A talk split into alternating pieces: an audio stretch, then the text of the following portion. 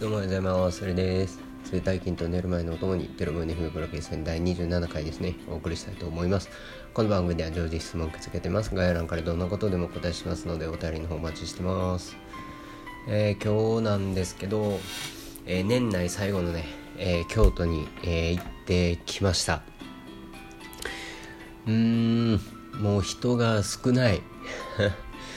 すごい。あの毎年年末に一応京都行っててもう今日は本当にもう2人で会ったんですけど大人数じゃなくてね。にしてももうすんごい閑散としてました。まあ時短営業してますんで京都も要請あって飲食店9時に全部終わるんですけどいや車でいつも行くんですけどね。うん奈良の方が混んでました車が。そんなことある？世も末やでほんま俺。もう京都市内ですねあの鴨川西インターというところで降りて、まあ、横の通りで言ったら10条になるんですけどそっから本当に9条上がって7条5条に上がっていくにつれね交通量タクシーバスっていうのが本当にもうすんごいことになってるんですけど年末いつも。いやもうガラガラでした。もうすごい。京都の年末であんなこと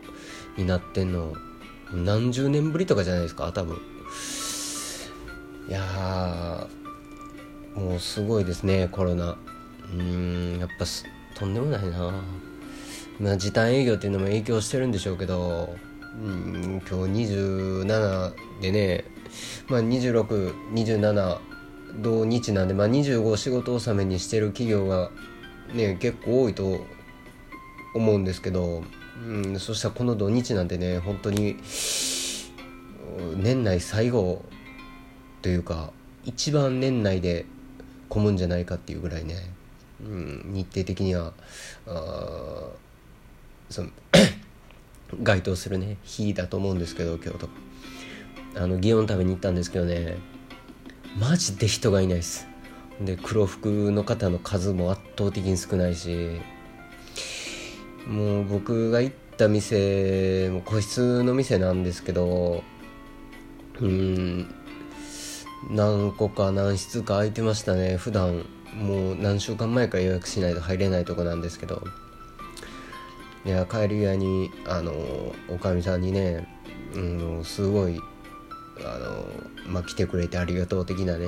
まあ、感謝の言葉をもらってね、うん、本当に、うん、まあしんどそうでした。まあしんどいやろな。まあしょうがないですけどね。うん。まあ大人数でね会食とかもう今絶対したらまあダメですけど。どうなんですかね。個室個室だと、まあ、僕全然いいと思ってて。うん。まあ23人ですけどね。それはもうさすがに。でまあそのあのちょっと前話題になった食べる時以外はまあマスクをして喋って食べる時だけマスク外すとかそんなバカなことはもうできないんでもう普通にご飯食べてる時はずっと外してるんですけどね。まあおかみさんもちろんずっとつけてますけど。いやーなんかずっと奈良にいてるとなんか分かんないですよね。奈良は時短要請されてないし、うん、僕昼毎食外食なんですけどあの1日2食にしたからね。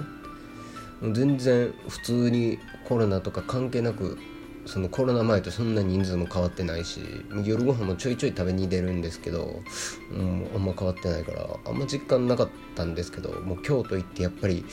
うん、まあ大阪しばらく行ってないですけど、まあ、大阪もそうなんでしょうね。うん、南友達この間小学校の同級生があの南遊びに行った時ももう全然人いなくて9時に全部店、うん、閉まって、うん、なんか異様な光景やったとは言ってました、うん、あでも要請ちゃんとね従って、まあ、店、ね、やってる方はまあ団長の思いなんでしょうけど。いやーほんと早収まってほしいですね。こればっかりは本当に。まあワクチン実用化がね、まあ、いつになるか本当わかんないんですけど日本はこういうのは本当遅いんで。うん来年の末ぐらいでその打てるようになれば早い方じゃないですか。僕は2022年だと思ってるんですけど。そういうとこなんか硬いですからね役人は。まああの安全っていうのをねもう絶対に確認しないとその、まあ、認可できんっていうのは分かるんですけど。うんなんか本当に好きな店とかもあのね何軒か潰れたっていうのを聞いて京都で。うんショックですね。うんまだな祇園のねあの気に入ってる店とかはまあ結構前からあるお店とかなので、うんまあ、そう簡単にはあの、まあ、追い込まれない廃業にはね追い込まれないと思うんですけどまあでも赤でしょうね絶対。黒黒とかあるのかな、まあ、ランチとか、まあ、あのデリバリーとかねあのお弁当とかいろいろ工夫されてねあのアイデア出されて、まあ、やってるとこありますけどうんにしてももうコインパーキングも僕の車ともう1台が止まってなくてあみんな来てないんやなと思ってうん。なんかちょっと奈良ナンバーつけて京都行ったんがなんかちょっと、まあ、奈良はそんな人数いないんで心痛くはないですけどなんかちょっとそういう目で見られるんじゃないかっていうあ被害妄想というか、まあ、そういうね想像はちょっとよぎりましたけど。まあね難しいとこですよね。まあ大人数じゃなくてその本当にね大声で喋ったり笑ったりとかしなければうんそんなにあの過敏になる必要はないんじゃないかっていうのはあの本当に4月の段階からずっと僕は思ってるんですけど。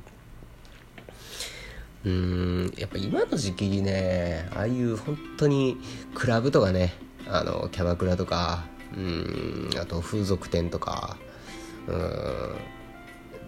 カラオケとかね雀荘とか、うん、ああいうとこ遊びに行って本当にコロナかかるのはもう自業自得ですからね。さすがに今はそういうことはしちゃダメでしょもうモラルの問題だと思ってるんですけど。うん。まあそういうねお店ももちろんあの経営されてる方もいるしそこで働いてる従業員の方とその家族もねいるんですけど。うん。でもう芸能界もあのフェイスシールドって意味あるあれ。ないよなあれ絶対。もうめっちゃ感染してるもんだって。なんかテレビ見てあれ見てあれをつけてなんかロケ行ってんのみたいなんかちょっと腹立つからな。うん。もうまあマスクせえへんの見栄えなんでしょうけど。本当にあのテレビ局も考えたらいいのにと思うんやけどなああいうなうん、もうロケとか一切行かずになんかロケ行くって基本的にやっぱ都会じゃないですか。東京でロケ大阪でロケとか。まあ一応ロケもあるけど、もうこういう時ぐらい本当にねうん、まあ、スタジオで話すのも密閉されてるっちゃされてるから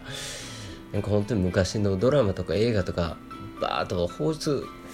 したりね、まあ、あのお笑いの漫才とかでもいいしなんかそういうのやってそしたら制作費もかからんし広告料だけ入るしうんまあ人数削減したらまあダメなんでしょうけど。なんかああいうロケとかなんか間違ってる気もする。うん。まあ政府も政府でね。まああの GoTo いきなりキャンセルしたりあれ本当旅行代旅行会社旅行代理店もう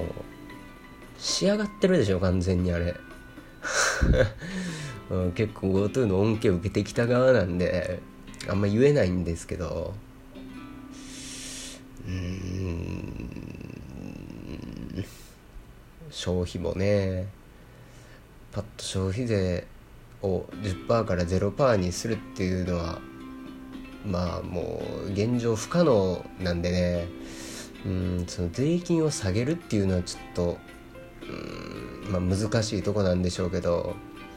もうねこの後に及んで借金とか言ってられないんでもうどんどん国債発行して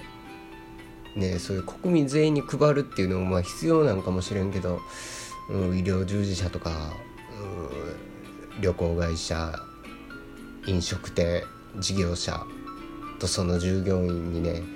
やっぱそういう特別、うん、手当っていうんかな。まあお立ちにあげるんがねもう先やと思います。本当にああいう、まあ、国会議員とかね給料全然下がってないんでねボーナスもほとんどもらってるでしょ。うん。地方の公務員の方はねもちろん大変な思いしてるしその全然そのボーナスを支給されるとか全然そこに関しては何も思わないです。もらって当たり前やと思うんですけど。うん国のために働こうって決心して選挙に出た国会議員なんでそこはねちょっと男見せてほしいですよね本当に、うんまあ、これも簡単なことじゃないんやろうけど、まあ、ちょっとあんま政治は専門でもないし詳しくもないので、うん、あんまり分からんけど。まあでも京都今日の京都見て本当にびっくりしましたねマジで。うん相当来年もう、うん、廃業する事業者お店結構もうかな結構どころじゃないもうかなりあると思います。びっくりしたのが京都の裏の大丸の裏のあの一風堂が潰れたっていう話を今日行った人から聞いてほんまにびっくりしました。うんやっぱああいうね海外の観光客で成り立ってた店舗とかはもう一瞬でしょうね多分焼かれるの。うん。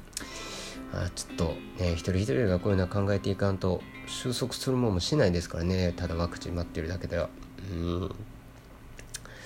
えー、まあ、京都がやばいっていうお話でした。はい。では今日この辺にしていきたいと思います。ご清聴ありがとうございました。またお会いしましょう。